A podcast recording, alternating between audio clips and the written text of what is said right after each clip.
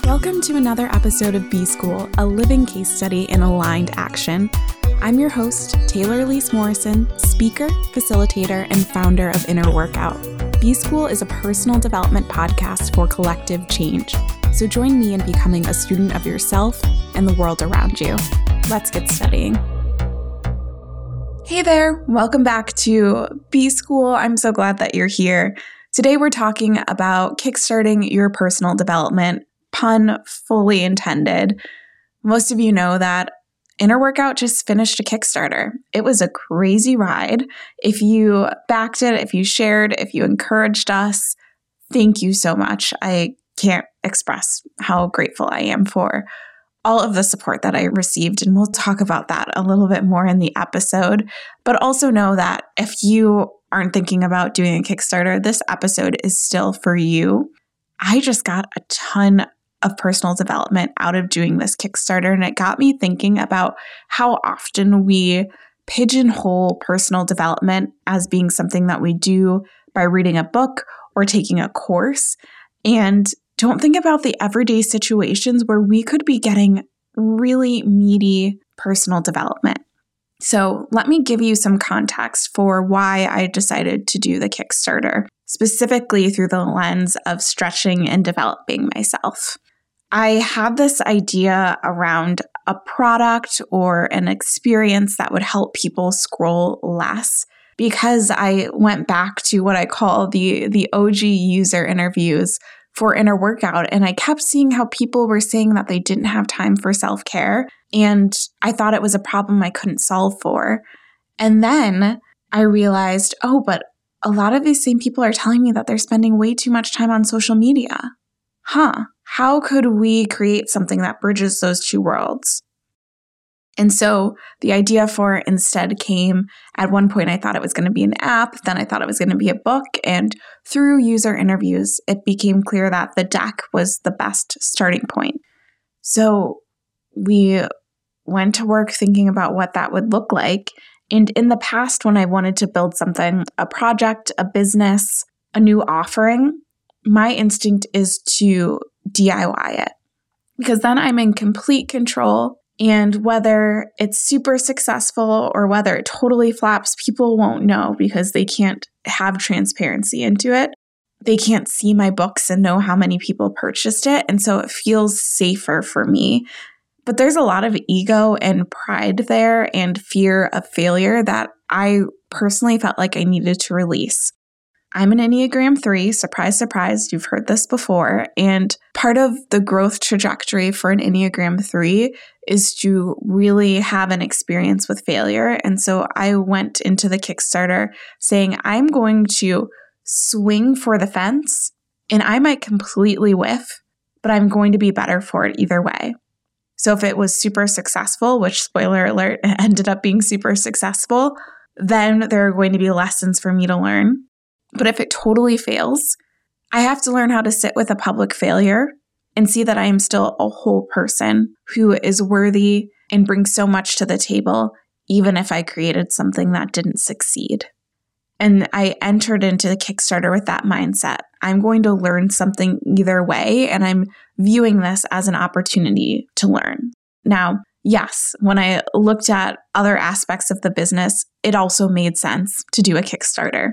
It wasn't purely a personal development project, even though when I looked at the different options for how we could finance it, Kickstarter made a lot of sense for that reason, and it made a lot of sense for the personal development reason.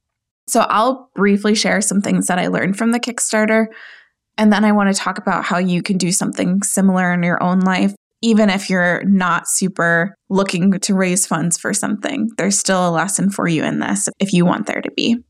So what I personally learned from my Kickstarter was how to ask.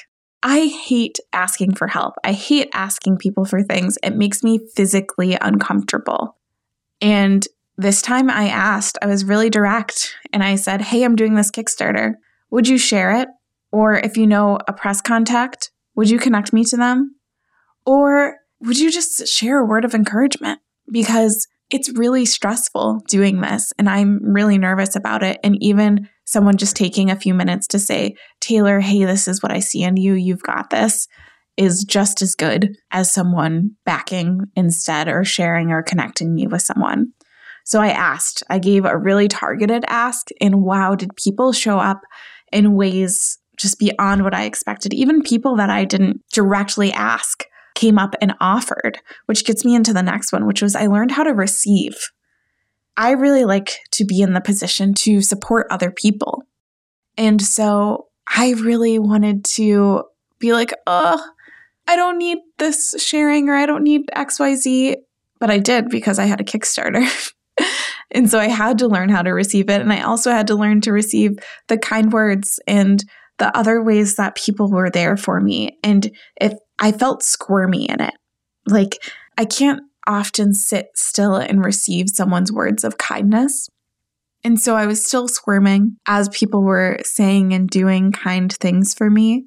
But by the end, I got a lot better at receiving and a lot better at just saying, thank you, I appreciate this so much, which is an important skill to have, right? And then the last thing that I learned was how to celebrate. It was so easy for me to say like, okay, if we get to fifty, that'll be awesome. Okay, we got to fifty percent.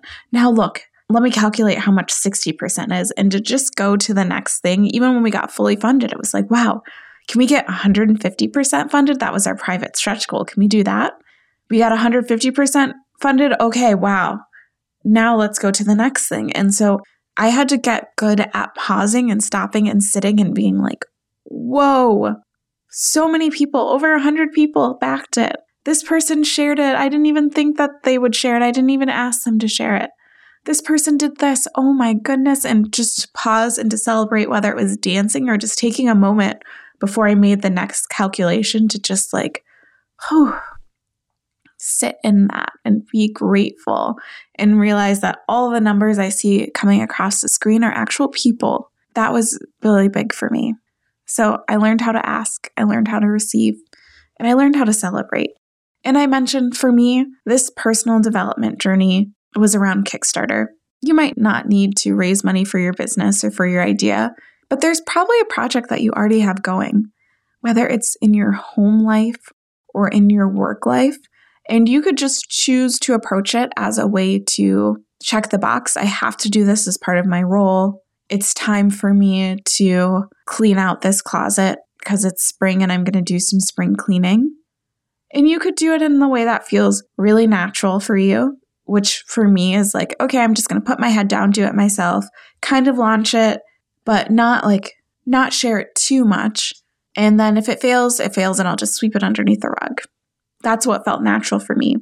Or you could stretch, and you could do it in the way that's a little bit uncomfortable, or in my case, a lot uncomfortable. That might mean building in public. That might mean seeking out collaborators. That might mean hiring someone to help you with the thing. Think about what you have going on, what you're doing at work, what you're doing in your life, and how could you do it in a way that's not autopilot for you? How could you do it in a way that feels different? I truly believe that's the best way to kickstart your personal development. It doesn't need to be, I take this personal development course. It means look at my life. See where I've gotten really complacent, because I don't think it's bad to be comfortable.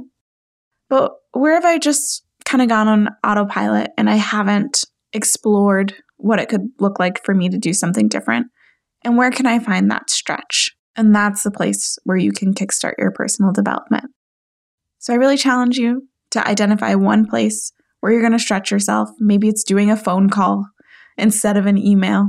Maybe it's showing someone a draft of your work.